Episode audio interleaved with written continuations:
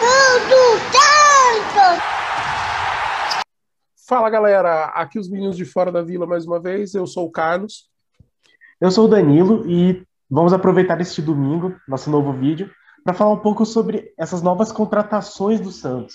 O Santos, essa semana, finalmente conseguiu contratar jogadores e, além de jogadores, anunciou um executivo de futebol, que era um, um cargo aí que ficou vago durante um bom tempo, desde a saída do...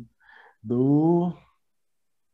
Na verdade, faz muito tempo mesmo, desde, desde a época do, do ano passado, assim, que já não tem um executivo de futebol. Tinha o Jorge Andrade acumulando as funções, mas, mas ele não é, não faz essa função específica, ele é um gerente de futebol. Então, o Santos, que foi recusado por vários nomes, incluindo aí Ricardinho, Zé Roberto, William Thomas mais recentemente, e cogitou outros nomes como o Serri, como o Klaus. O Galo. E agora finalmente fechou. É, o Galo também recusou o Santos. Então agora fechou com o André Mazzucco. Então nós vamos começar falando um pouco sobre o que, que nós esperamos e o que, que já fez o André Mazzucco no futebol. André Mazzucco é um nome conhecido no, no universo do futebol, mas acho que menos conhecido, assim, porque ele talvez não seja tão midiático e nunca pegou um, digamos assim, um dos times que está em alta, né? Não necessariamente um time de ponta, mas um time em alta. Quando o time faz um bom trabalho que está em alta, ele acaba ficando mais falado e daí, por consequência, a gente acaba sabendo quem são os responsáveis pelo futebol, né? E o Mazzucco, é um, ele estava no Cruzeiro agora, recente, então ele estava trabalhando aí nesse projeto do Cruzeiro que está tentando voltar para a Série A e que já começou perdendo, já é o primeiro jogo da Série B. E, mas ele não é o responsável pela, pela fase aí de remontagem do, do elenco do Cruzeiro do ano anterior, que foi do ano da queda. Ele chegou um pouco depois e começou a trabalhar já com, pensando já na sequência do ano. Era o David que estava no cargo e ele assumiu o lugar do David. O David que ainda está enrolado lá nas coisas do Cruzeiro e já foi até, esse nome já foi até levantado aí em algum momento para o Santos. Mas eu acho que o Mazzucco é melhor, não, assim, não pensando em história de futebol, né? A gente pensando no histórico de profissional mesmo. É um profissional que é diretor, é executivo de futebol.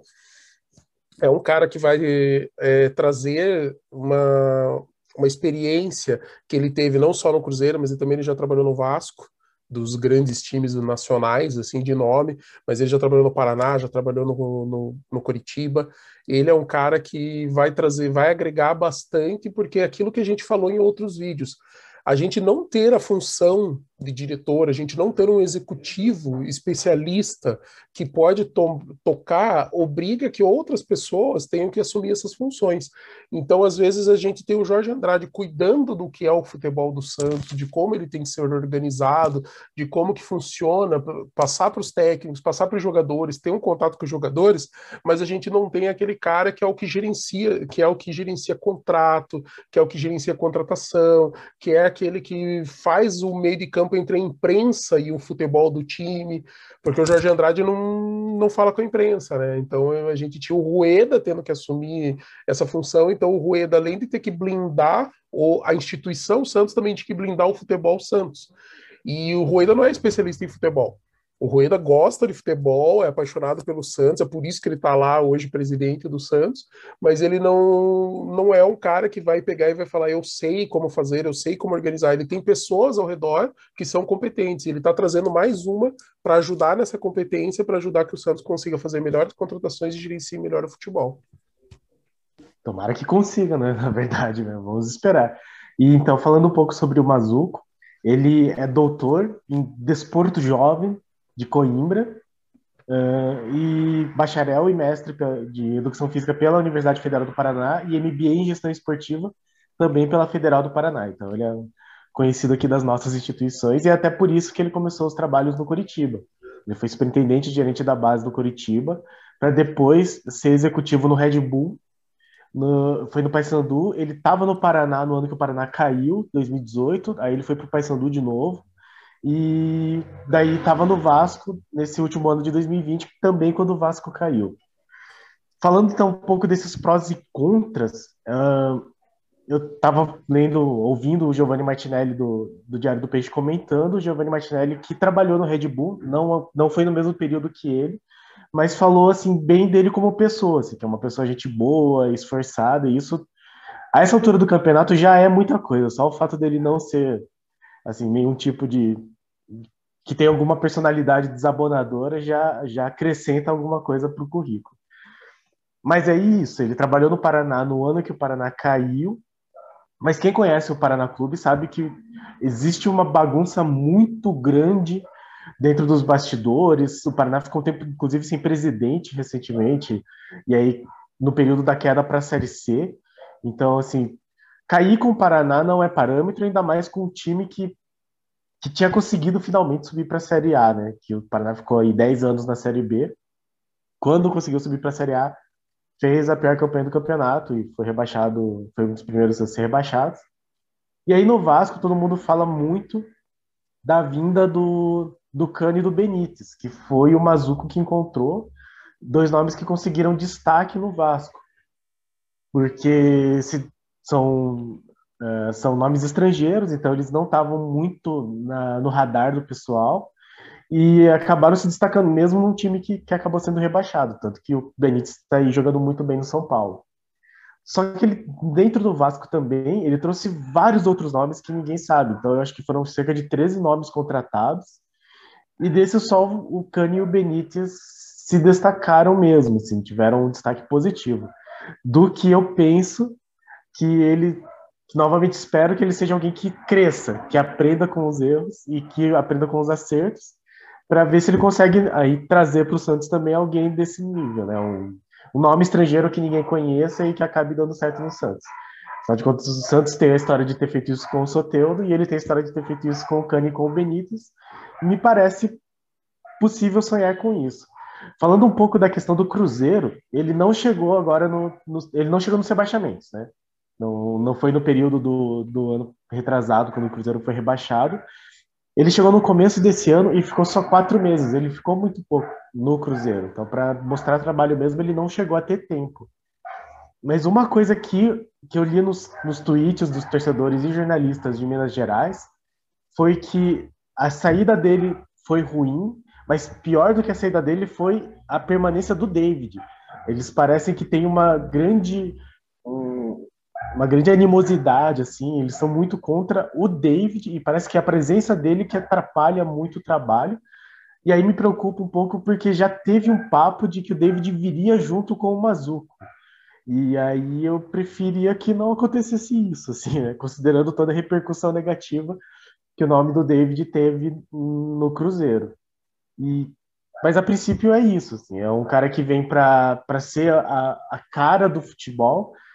Ele não está acima do Jorge Andrade como, como executivo, na hierarquia o Jorge Andrade continua comandando tudo, mas na hora que precisar de alguém para falar em nome do futebol do Santos, é ele quem vai dar a cara e aparecer para dar satisfações para a imprensa e esclarecer questões com os torcedores. É, por exemplo, nesses casos que tiveram aí com o Marinho, com a ida do a permanência do Soteldo na Venezuela, casos que não tinha ninguém para responder pelo clube.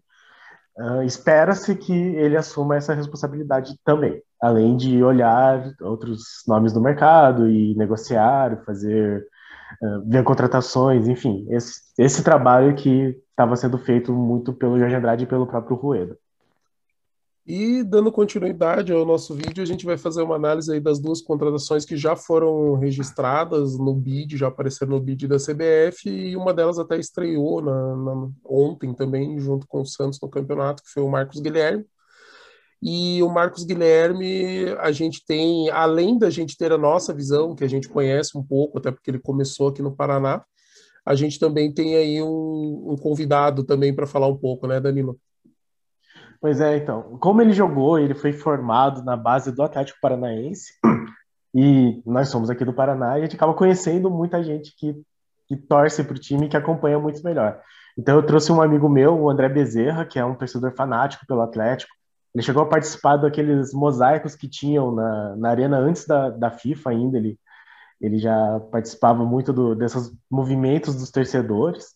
E o cara manja muito do Atlético Paranaense, acompanha muito próximo, e aí fez a cortesia de gravar um vídeo pra gente falando um pouco da opinião dele sobre o Marcos Guilherme. Vocês não vão ficar muito felizes, mas que é uma opinião bastante sincera e bastante direta, e eu achei bastante qualificado. Então, vai ser importante para nossas expectativas com relação ao jogador. Vou colocar o vídeo aqui para vocês e na sequência a gente faz o comentário. Fala, galera, estou aqui para falar da nova contratação do Santos, o Marcos Guilherme. Danilo me chamou porque ele sabe que eu sou torcedor do Furacão, e o Marcos Guilherme começou na base, começou no Circuito do Caju, veio para cá muito novo, se profissionalizou no Atlético Paranaense, fiz muitos jogos aqui, foi vendido por uma quantia maravilhosa de quatro milhões de euros. E vou ser honesto desde o começo, eu não gosto do Marcos Guilherme, não acho uma boa contratação. É, se ele fosse contratado pelo Atlético hoje, eu ia ficar razoavelmente triste, eu ia pensar que o clube tinha feito uma escolha errada. É, o Marcos Guilherme, eu acho que ele é o exemplo perfeito para a gente ver como o Petralha é um gênio na administração, mas não necessariamente é um cara que sabe tudo de futebol dentro das quatro linhas, né? Ele precisa de profissionais para fazer isso. E digo isso porque o Marcos Guilherme subiu para o profissional do Atlético é, cercado de muita expectativa. E essa expectativa foi gerada pelo Petralha, que dizia que o Marcos Guilherme era a maior promessa, seria o maior jogador que o Atlético já teria revelado até então. O que põe as expectativas lá em cima, né? Se a gente pensar um pouquinho antes do Marcos Guilherme, ali no, na década anterior, a gente teve Dagoberto, Fernandinho, Jadson. Então, obviamente, a gente esperava que o Marcos Guilherme fosse um jogador desse nível. E ele tá... Se, se alguma pessoa me disser que o Marcos Guilherme é um jogador do nível desses três citados, eu vou falar que essa pessoa não sabia absolutamente nada de futebol. Então, obviamente, ele foi uma grande decepção da nossa base. É, para ver como ele subiu, cercado de, de expectativas, eu tenho uma camisa dele, né, de jogo dele. E ele, logo que subiu, já recebeu a camisa dez. Né? Coisa que... piás da base normalmente não recebem assim. Claro que ele jogava num time fraco do Atlético, né? Não dá para comparar o time de dois mil e quinze, dois mil e quatorze com os times recentes do Atlético. Mas mesmo assim, mesmo jogando num time fraco, ele não se destacava, ele, se, ele não sobressaía, ele não era diferente dos companheiros que estavam em volta. Ele subiu como sendo um meio atacante, um jogador de lado, mas ele não tem velocidade. Eu sempre tenho a impressão que ele é um falso rápido, ele não joga a bola na frente e ganha na corrida, como o Marinho faz, por exemplo. Ele também não finaliza de fora da área para ser um meia, também não dá passes bons que compense talvez essa falta de velocidade ou essa falta de fora de gol. Então eu acho que nos fundamentos essenciais para ser um jogador meia atacante ou pelo lado de campo, É, em todos os fundamentos falta alguma coisa para ele. Então ele não é nem tão rápido, nem tão bom finalizador, nem tem um bom passe. Eu acredito que para times como o Santos, e é o que eu pensaria para o Atlético também, que buscam alguma coisa de verdade no Campeonato Brasileiro, que sonham com, com título de Copa do Brasil, com título de Sul-Americana, ou que tem pelo menos o objetivo de jogar a Libertadores em dois mil e vinte e dois, eu acho que o Marcos Guilherme não pode ser titular de uma equipe dessa. Ele pode ser um cara que vem para agregar no elenco. E aí que justamente eu veria como problema se fosse o meu time, porque um cara desse com um valor, né, não é um jogador tão barato, é um jogador já com alguma experiência, é, eu acho que ele acaba tirando é, espaço de jogadores da base, né? E tanto o Santos quanto o Atlético gostam de usar a base e precisam, até em termos financeiros, de revelar muitos jogadores. Então, se fosse para eu decidir, eu, André Bezerra, decida se traz o Marcos Guilherme ou não, eu sempre falaria não, prefiro apostar num piá de dezessete, dezoito anos, que, que para ser reserva, para ter esses minutos, para ter entrar em final de jogo, para cobrir é, necessidades do elenco titular. Né? É, eu não conheço o elenco do Santos profundamente, né? Não é o meu foco quando eu assisto futebol, mas se vocês trouxeram ele para ele ser titular, vocês têm um problema, porque ele não tem condições técnicas para isso. E se vocês trouxeram ele para ser reserva, eu acho que ele toma espaço de jogadores jovens que certamente uh, a, o Santos tem em qualidade na base, né? O Santos tem jogadores, é inacreditável a quantidade de jogadores qualificados que saem da base do Santos. Então, minha opinião, eu não gostei da contratação. É, mas o futebol é maluco, né? Às vezes jogadores que são odiados num canto são amados no outro, né? A gente tem muitos e muitos exemplos. É, um cara que eu não gosto no futebol também é o Fernando Diniz, que é o, o treinador do Santos. Então, de repente, aí menos com menos dá mais, né? E acontece algum milagre na Vila Belmiro. Eu sou descrente, não acredito, mas futebol sempre tem que deixar um espaçozinho para a esperança. Beleza? É isso, um abraço para vocês. Então, pessoal, como vocês, como vocês viram, é uma opinião forte. E é uma opinião que diz muito do, do que ele enxerga do atleta. Ele realmente foi um atleta assim, que parecia muito promissor no, no início do, do desenvolvimento da carreira dele. Ele é um jogador que foi apontado pelo Petralha ali como talvez o melhor destaque da história do Atlético, e isso acabou trazendo também um peso, né? Era um jogador assim, que ele tinha velocidade, ele tinha alguma habilidade, e depois no Atlético ele acabou não conseguindo ir tão longe. Ele foi titular, ele conseguiu fazer, ter alguns momentos, mas foi um jogador assim que se limitou, né? Não conseguiu dar aquele salto que a gente espera para o cara se tornar um craque. Então, depois ele passou por vários times e é mais ou menos a mesma coisa, assim. Ele não é um jogador, talvez, de destaque, ele provavelmente é um jogador para a gente ter opção, para compor nosso elenco. O Santos tem dificuldade de achar um meia. A gente está com o Pirani, que está conseguindo fazer bons jogos e ter bons momentos, mas também, se não tem o Pirani, tem quem? Não tem ninguém. A gente tem o Sanches, que está voltando de lesão e já não estava bem antes de se lesionar. A gente não sabe se vai voltar bem, a gente não sabe se vai renovar contrato. Então tem a preocupação, ele pode ajudar nessa armação de meio de campo, e a gente tem limitação nos reservas, né? A gente tem hoje Marinho, Lucas Braga e o Ângelo. E depois do Ângelo a gente tem quem? A gente tem o Alanzinho, a gente tem o Renier, a gente tem algumas opções que ainda estão em provação, que a gente ainda precisa ver. Então talvez para segurar o rojão nesse momento mais complicado, você ter alguém que é um pouco mais experiente para fazer essa rotação, entrar no lugar na hora que precisa, talvez seja interessante. Agora esperar que ele vai ser o grande diferencial do time, que ele veio para resolver, eu acho que a gente não pode contar muito com isso. É uma coisa que ele falou e que eu acho bastante válida de observar é essa questão de a presença dele acaba atrapalhando a subida dos, dos mais jovens, assim, da subida da base. Eu acho que é uma, um ponto de vista bastante válido e normalmente eu tendo a, a concordar. É que na situação atual do Santos, a gente está jogando muito peso na, na base. Então talvez ter um outro nome para servir de válvula de escape assim, para os meninos, seja válido. No mais, eu não estou esperando também que ele seja um excelente reforço. Ele já mostrou no jogo de ontem que assim, não, não vai fazer milagre, não, não vai tirar muito coelho da cartola aí, mas conseguindo compor elenco, porque, enfim, é um campeonato de pontos corridos, vai ter muito, muita contusão ainda, muita suspensão. Então, conseguindo compor elenco a essa altura, eu já não estou assim, esperando muito mais do que isso mesmo. E dando andamento, a gente vai falar do Moraes, o lateral esquerdo que chegou aí do, do emprestado pelo Atlético Goianiense, estava jogando no, no Mirassol, e o Danilo fez aí uma observação um pouquinho mais aprofundada para a gente poder trazer uma informação mais madura aí para vocês. Pois é, o Moraes, muito do que foi falado dele, entre os jornalistas e torcedores que acompanharam um pouco mais o trabalho dele, foi que é um jogador com estilo muito parecido do Felipe Jonathan, que ataca muito pela frente, mas não volta tanto para defender. O que no nosso caso, eu até tinha comentado já, que tem o lado positivo de que o time já está meio acostumado com isso, já que o Felipe Jonathan joga desse jeito, mas negativo porque você não consegue mudar o jogo, né? Você não vai conseguir tirar, com o time perdendo ou precisando de um resultado, o, não vai conseguir tirar o Felipe Jonathan para melhorar muito o elenco. Mas a presença de um outro lateral esquerdo já ajuda no sentido de você ter uh, uma sombra para o Felipe Jonathan. Então, é, pelo menos o Felipe Jonathan não vai estar tão seguro de ser o titular.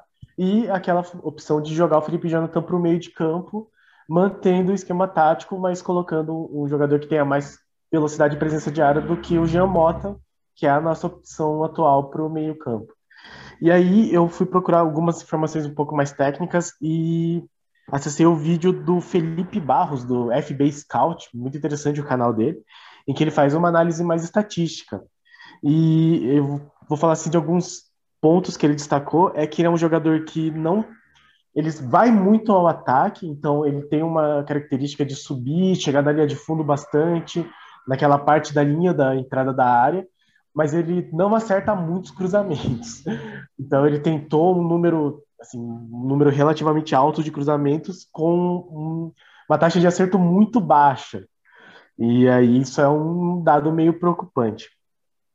Ele tem um jogo que ele foi muito bem, que ele foi destaque, que foi contra o Palmeiras, que ele deu assistência para o gol, mas no geral ele não teve muitas assistências. Então eu peguei aqui, em dois mil e vinte ele jogou, ele é do Atlético Goianiense, né? Ele, o empréstimo foi pelo Atlético Goianiense, então ele teve em dois mil e vinte jogos pelo Atlético Goianiense e pelo Mirassol, ou seja, em dois mil e vinte ele já não tinha muito espaço no Atlético Goianiense, sendo assim emprestado pelo Mirassol. Uh, ele teve vinte e um jogos no ano, sendo dezesseis como titular. Então ele participou da campanha do Mirassol, campeão da Série D. Se eu não me engano, foi isso que o Mirassol conseguiu no ano passado. Vai disputar a Série C esse ano. Ele teve um gol e duas assistências em dois mil e vinte, e esse ano, em onze jogos pelo Mirassol, os onze como titulares, ele teve dois gols e uma assistência. Então, ele tem um número de assistências um pouco baixo para um lateral. O fato dele não ter muitos gols não me preocupa tanto, mas ele tem mais poucas assistências, sendo ele um lateral, eu acho, um lateral que avança muito, eu já acho que é um dado um pouco preocupante. E esse Felipe Barros, ele terminou dando a opinião que ele acredita que é um jogador com potencial, mas que ele imaginava que chegaria para ser titular num time de Série B. Assim, ele estaria no nível de um campeonato da Série B, ele não acha que para uma Série A, que é o que o Santos vai disputar, é, ele seja assim, um jogador para ser titular. Ele vai ser o reserva mesmo, vai compor elenco, mas é jovem, ele tem vinte e três anos, assim, não, não tem muita idade, então talvez com o Diniz ele consiga aprimorar esses fundamentos. E um dado que que acho que foi a Gazeta Esportiva até que trouxe, ou o Diário do Peixe, que ele não, ele não toma muitos dribles, assim, não, não, na estatística dele não tem, tem zero dribles tomados. Então talvez ele não seja tão ruim defensivamente, ele só não volte. Mas é um jogador para ficar de olho. E principalmente, na fase que o Felipe Jonathan está, é importante que ele tenha espaço para poder, pelo menos, agitar o Felipe Jonathan, sendo tipo, bora, Felipe, para de errar. É, é muito importante assim, que o Santos comece a preencher essas lacunas, né? Essas necessidades que o Santos tem, mesmo que seja com composição de elenco. Porque quando você não tem reservas, você fica refém do momento do, dos teus titulares, você fica refém de uma contusão, você fica refém de baixar o nível do teu futebol porque você não tem opção. A gente já viu, em, um, ano passado menos, mas esse ano a gente já viu alguns momentos que o Felipe Jonathan saiu da, da lateral e foi para outra posição, e a gente viu que a gente não tem opção. Tanto o Jean Mota é limitado demais para fazer essa função, não é uma função que o Jean Mota consegue desempenhar bem, como o Copete, que tá, também está acabando o contrato, deve sair e não sabe jogar na posição. Ele quebra um galho na hora da necessidade. E, assim, a gente não pode ficar refém. Vai, assim, nossa, que, que ninguém me escute. Mas vai que acontece uma lesão mais grave, que o, que o Felipe Jonathan precise ficar fora por meses. Quem que vai jogar? Tem que ser um especialista na função. A gente não pode ficar quebrando o galho e daí o cara que não é da posição falha. É natural ele falhar, porque ele não joga naquela posição. E aí a gente fica revezando um monte de quebra-galho, ali vira o nosso ponto fraco, e a gente vai sofrer por conta disso, porque não tem um jogador da posição. Tendo um jogador da posição, a gente dá a opção, e principalmente isso que o Danilo falou, enquanto o Felipe Jonathan é o titular, a gente pelo menos tem uma sombra, a gente tem alguém para dizer para o Felipe Jonathan, se você não treinar bem e não jogar bem, existe um cara para a tua posição que pode entrar no teu lugar, e se esse cara for bem, você perde a posição. Então é para mexer com o brilho do jogador, é para mostrar para ele não, ele não ficar na zona de conforto dele, para ele buscar evoluir, crescer um pouco mais, desenvolver mais e a gente conseguir bons resultados. E ter a opção, no momento ruim, que agora a gente tem questionado bastante os nossos laterais, a gente poder testar outra pessoa, outro jogador que talvez entregue um pouco mais, não necessariamente que ele seja melhor ou pior, mas que naquele momento ele pode ajudar a resolver um problema que a gente está enxergando no, nesse momento. Pois é, e uma outra observação que eu ia fazer é que na posição do Santos, assim, no, no momento em que o Santos está, é, esses jogadores acabam sendo muito necessários, assim. Muita gente discutiu qual seria o valor de trazer um jogador desses que só vai compor elenco, ou mesmo renovar com o Sanches, que já não estava bem antes e, e pode não voltar bem da lesão. Mas no momento em que o Santos está, o Santos acaba precisando desses jogadores, porque nitidamente quem está em campo, principalmente na parte defensiva, não está com o psicológico para para dar o melhor mais.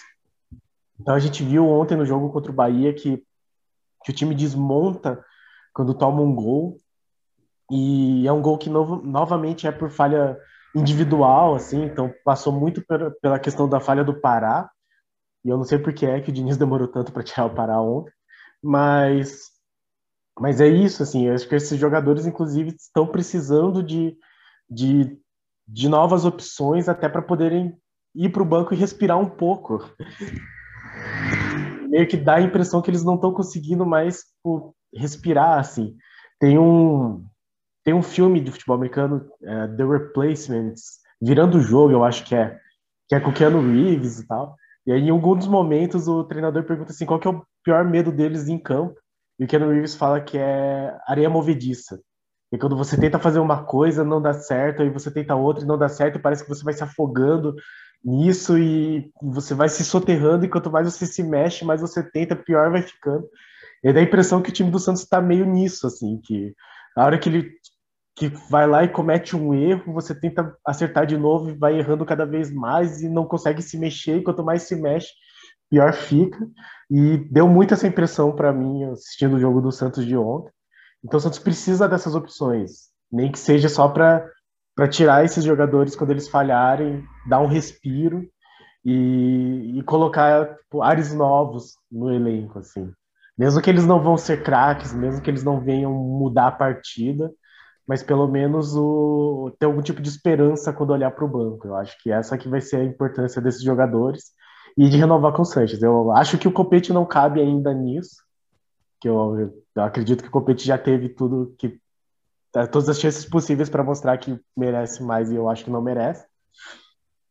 Mas, mas no caso do Sanches, é muito pelo que eu acredito de, de ter que renovar com ele, assim, porque o Santos precisa desesperadamente de mais opções do que ficar sacrificando, por exemplo, o Jean Mota, que ele não é daquela posição, ele tá lá meio improvisado e, e não vai render muito mais do que aquilo, assim, então... As, pelo menos colocando o Sanches, o Sanches é da posição e tem muita experiência, ele vai conseguir olhar para os outros jogadores em campo e mais ou menos falar o que precisa. E eu acho que a vinda do Moraes passa muito por isso, porque se vocês prestarem atenção, os últimos, uh, todos os últimos que passaram pela lateral esquerda que não se chamavam Felipe Jonathan eram improvisados.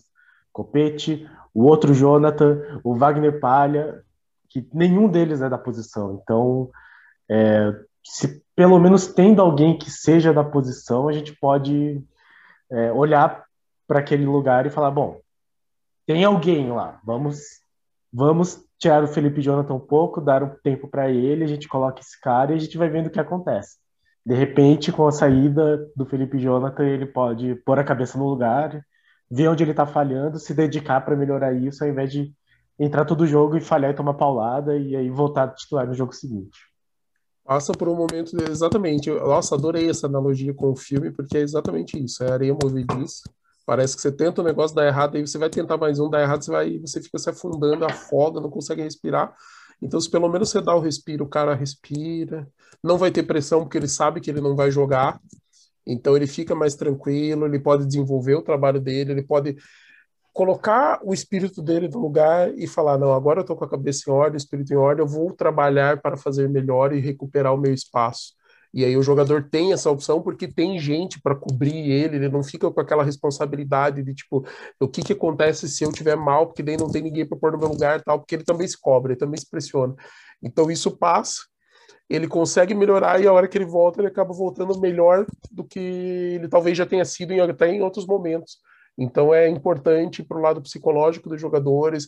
O Santos está sob pressão por conta dos problemas financeiros, por conta do momento que está ruim, por conta de política, por conta de várias coisas, assim, por conta do momento, escolha errada lá, que acabou sendo o Holland, treinador, problema. Aí traz o Fernando Diniz, que não era unanimidade, sabe? Então, tipo, tudo pressiona. E daí os resultados ruins vão jogando esses jogadores cada vez mais para dentro dessa areia movediça. Então, se a gente conseguir pelo menos ter opções que dão respiro, que a gente consegue é, dar tempo para que os jogadores recuperem, a gente consegue ficar um pouco mais tranquilo. Mas é isso, é isso que a gente vai trazer aí com essas novas contratações. É, é um respiro também para outras pessoas, inclusive para o Rueda, nas questões relacionadas a futebol, a gente ter um executivo de futebol no, no papel do Mazzucco.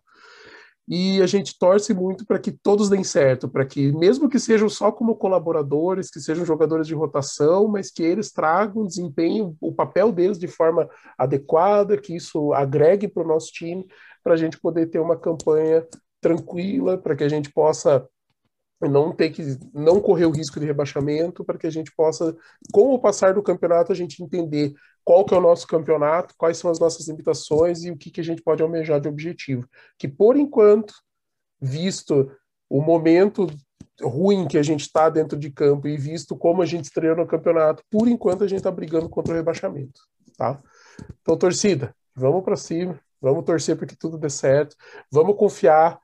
Eu, cobrem, não, não deixem de cobrar. Eu e o Danilo a gente cobra, a gente está cobrando o Pará, a gente está cobrando o Felipe Jonathan, a gente está cobrando o sistema defensivo do time, a gente está cobrando o técnico. Ele é novo, mas ele tem que ser responsabilizado pelas escolhas que ele faz, porém a gente tem que fazer a cobrança visando algo mais produtivo e não só a destruição de quem está lá. A gente não pode pensar em destruir pessoas, primeiro porque eles são pessoas, e a gente também não adianta querer destruir o profissional, porque o profissional é do Santos.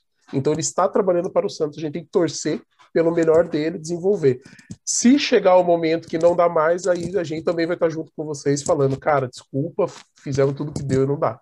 Então vamos apoiar, vamos ver até onde dá, vamos torcer para que as coisas vão melhorando, que aí a gente vai conseguir ter um, uma evolução.